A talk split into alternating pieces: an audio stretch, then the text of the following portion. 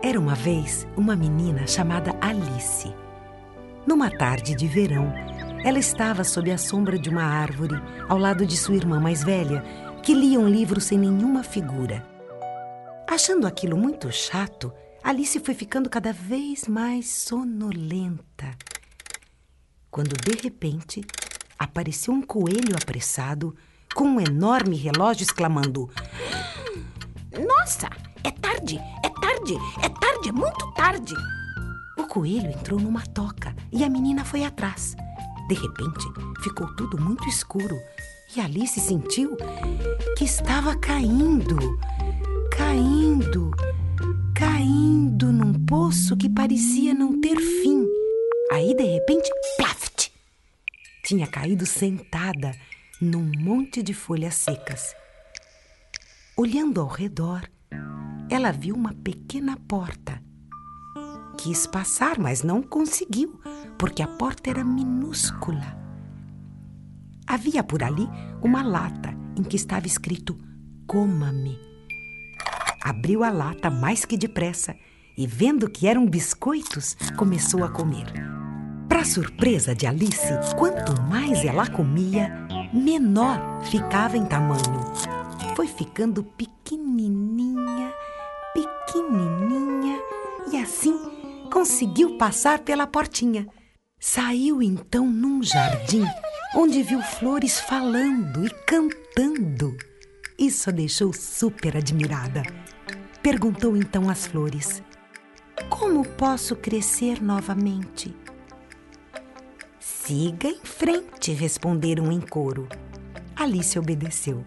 Andou, andou e encontrou, em cima de um cogumelo, um bichinho azul que lhe perguntou: Que deseja, menina?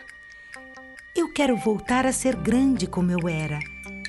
Percebendo a tristeza de Alice, o bichinho azul disse: Coma do cogumelo, mas coma só do lado direito, senão você diminui. Minutos depois de comer, Alice voltou ao seu tamanho normal. Muito feliz, ela levou consigo mais dois pedacinhos do cogumelo. Sem rumo certo, Alice continuou a andar quando, inesperadamente, encontrou um gato risonho. Pode me indicar o caminho que devo seguir? Hum, mas para onde deseja ir? Perguntou o gato sei. Hum, à direita mora o chapéu, à esquerda mora a lebre de março. Ah, tanto faz, menina. Os dois são malucos, disse o gato. Mas então, tenho eu que viver entre doidos? Uhum.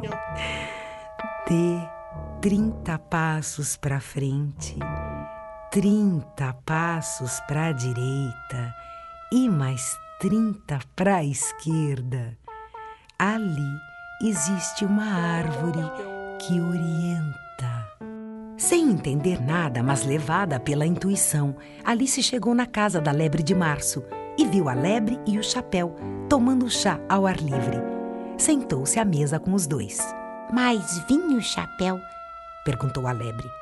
Oh, oh, sim, por favor, querida. Um pouco mais de leite sem manteiga com casca de pão, respondeu ele.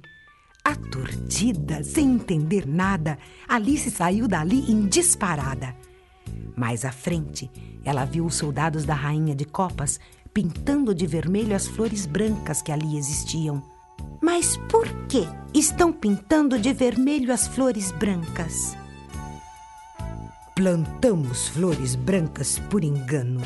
Como a rainha só gosta de flores vermelhas, se não pintarmos as flores brancas de vermelho, ela manda cortar nossas cabeças, responderam eles.